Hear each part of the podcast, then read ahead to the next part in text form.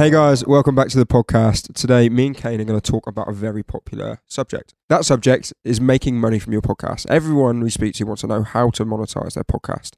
Now, there are lots of ways to do that, but today we're going to break down what we think are the five best ways. It, it varies on the podcast, but the five best ways generically for most podcasts, um, and a bit about each way. So these are the top five ways to monetize your podcast. Yeah, so we've quoted on the podcast many times, you know, there's seventeen that we have, we talk to people about. seventeen ways to monetize a podcast. I would say to ninety-nine percent of those conversations are generally the same five.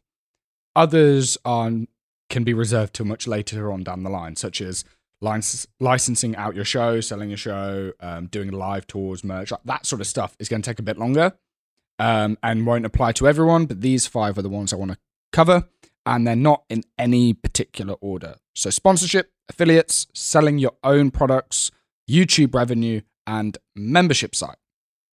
All massively important. Which one of those is your favorite, first of all? This, because this is the only one we've ever considered using, I would definitely say selling your own service or product.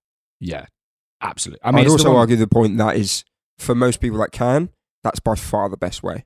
Oh yeah, because I suppose the way to think of it, and by the way, if you don't have a, your own product or service yet, you can always start your podcast and then launch one, right? So once you, you've got an audience and you understand, oh, what episodes do they react to? Maybe you're engaging with them, get them on social media, you know, so you've got some sort of back and forth, then you can find out what they want. But those of you that already have a product or service, specifically high ticket, this is why it's the best, right?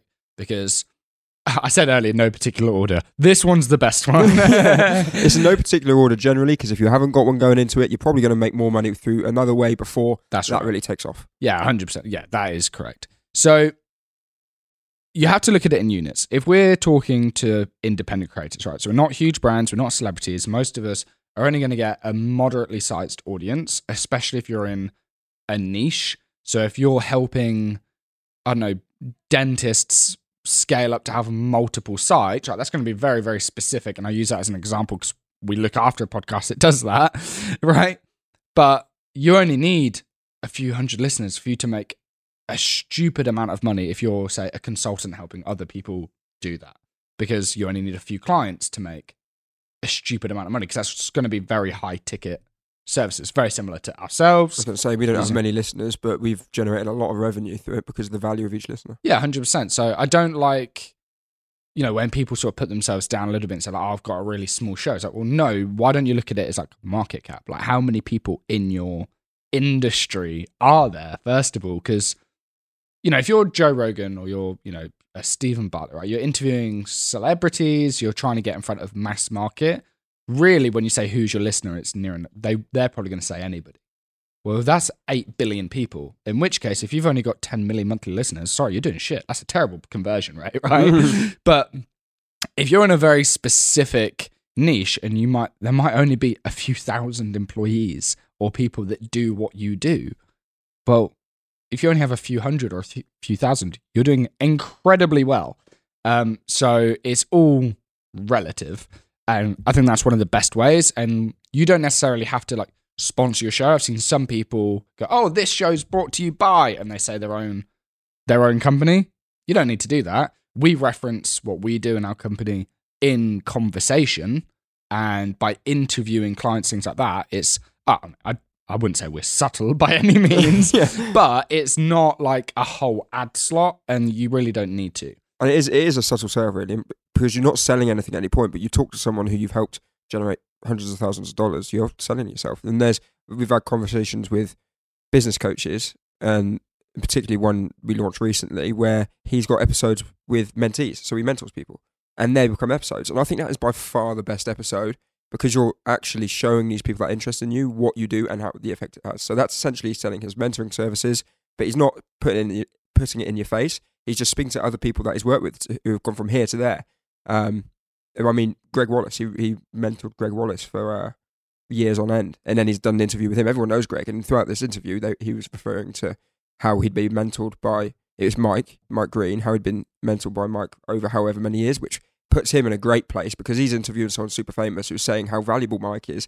And it's not Mike sticking his mentoring in your face, but it's subtly, like letting people know about it, where people don't like to be sold to. So if they can consume your stuff and um, be made aware of what you do, that that works the best way, really, rather than you shoving it in their face like you do with an ad. Yeah, definitely. So that's that's that's the first one, selling your own products or services. By the way, I know I mentioned at the beginning there's seventeen ways. That's not really, that's a very long episode.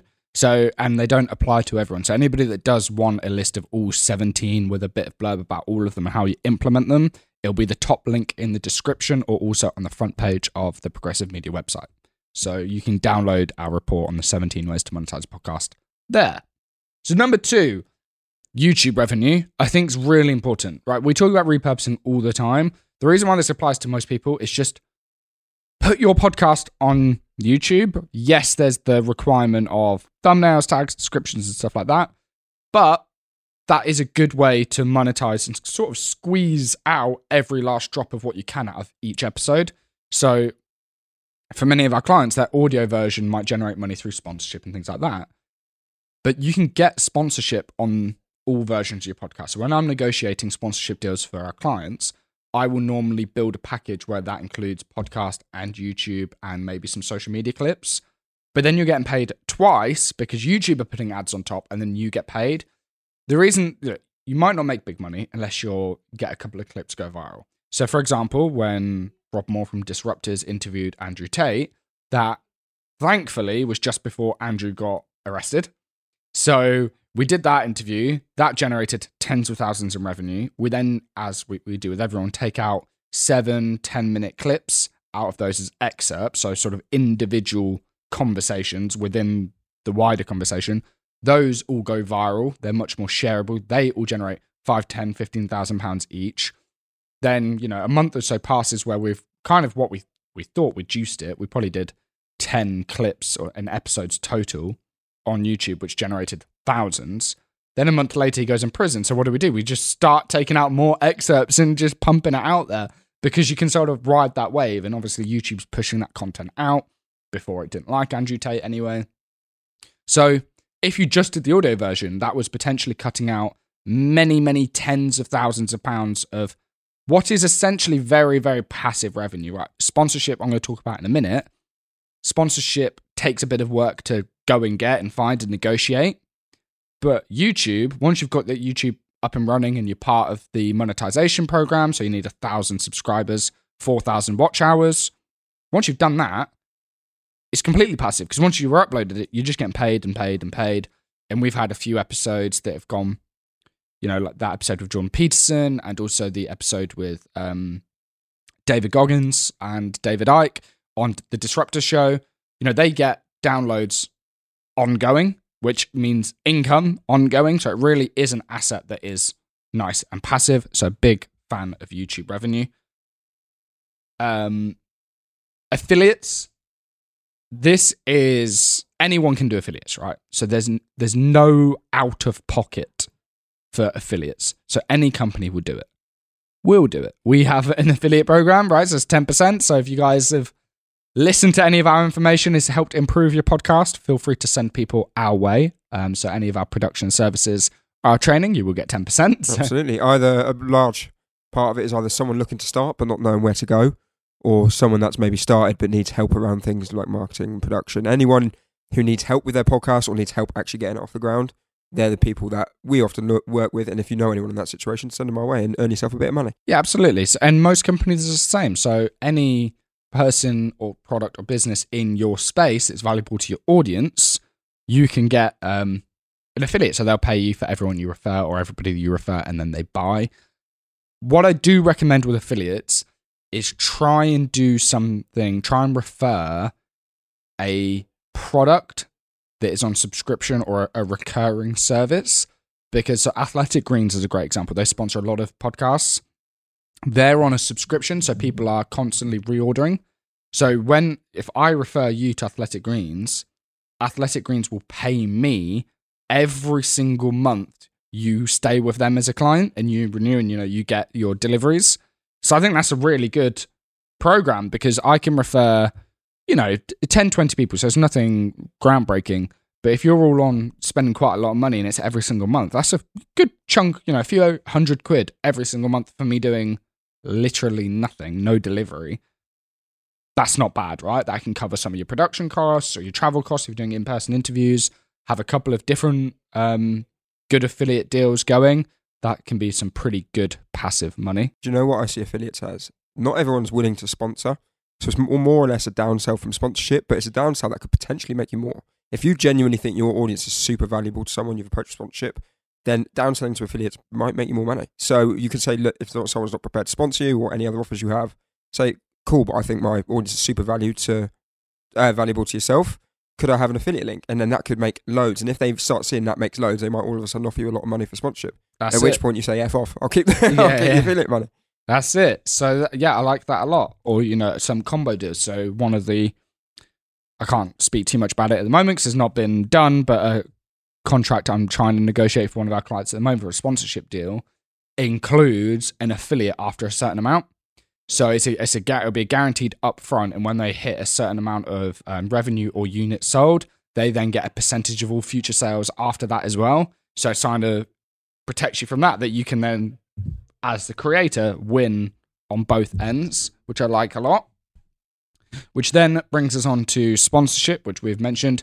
So it takes a bit more time up front, and definitely go listen to our sponsorship episode. We'll link it down below.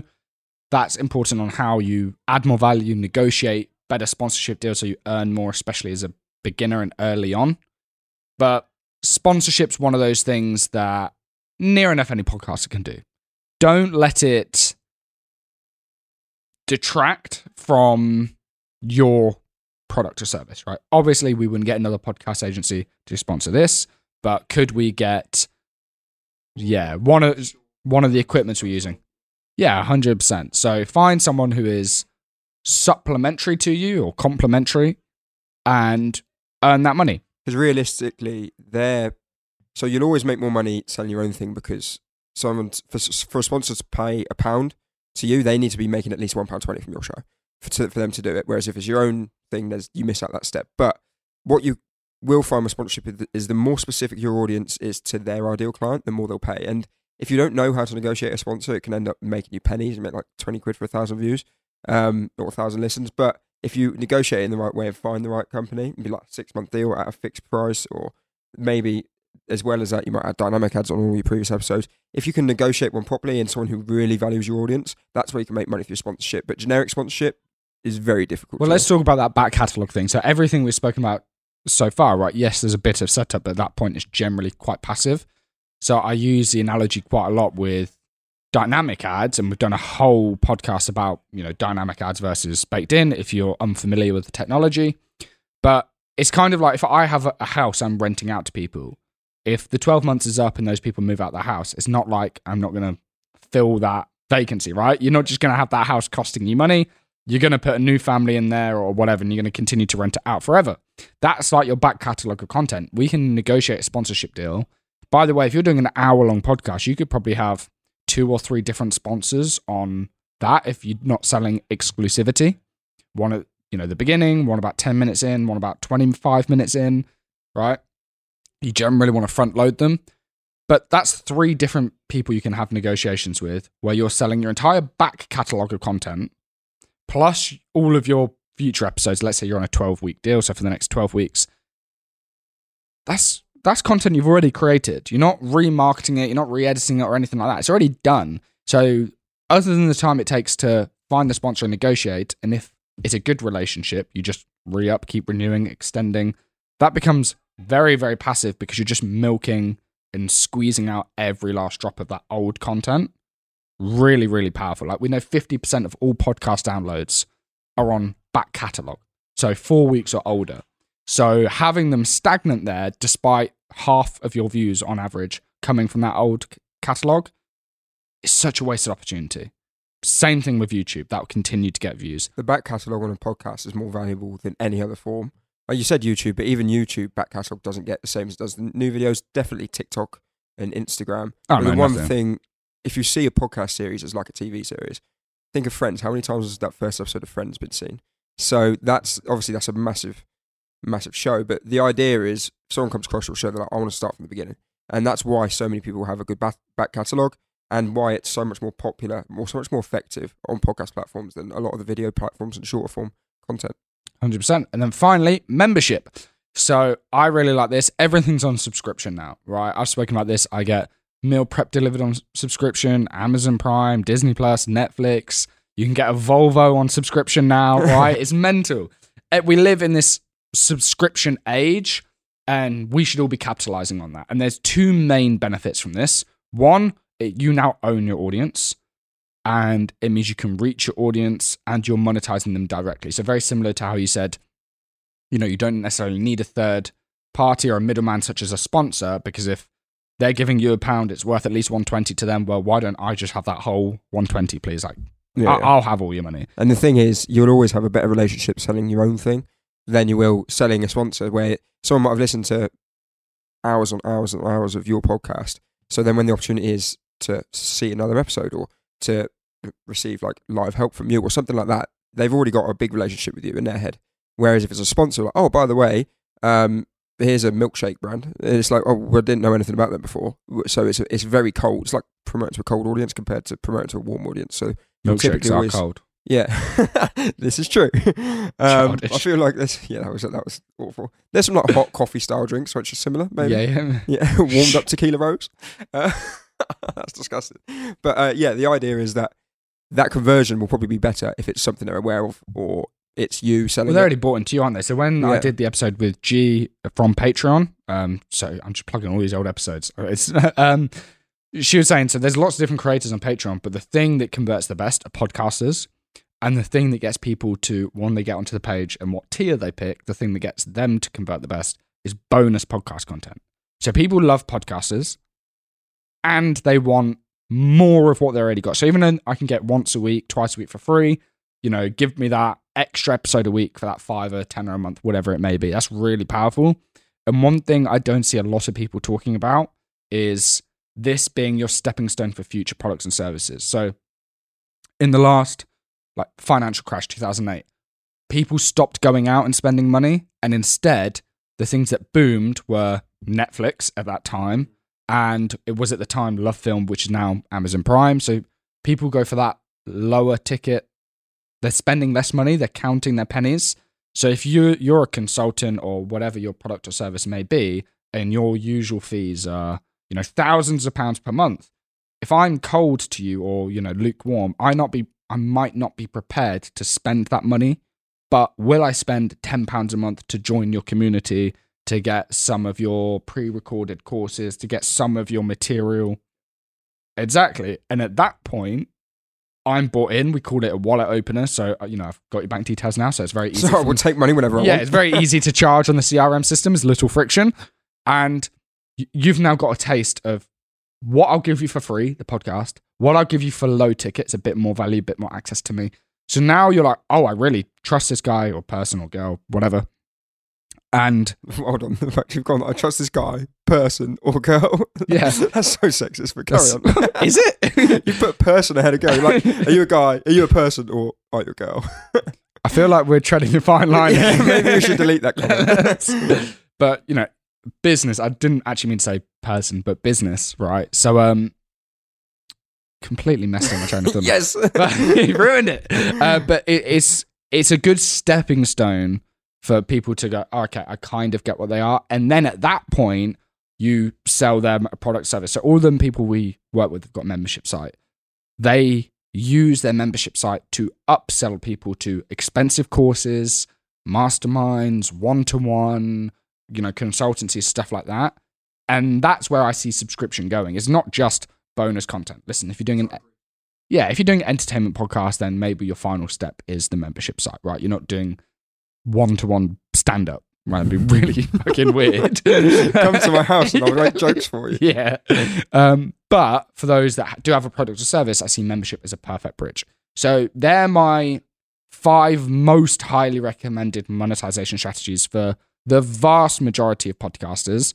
There are more that won't apply to as many people, so do check out that top link in the show notes if you want access to all of those. Yeah, it really depends. Like, this is the top five for most, but if you're someone who does a lot of public speaking, then a podcast will probably give you way more public speaking opportunities, for Absolutely. example. Absolutely. That's a really big one, but it's not relevant to everyone.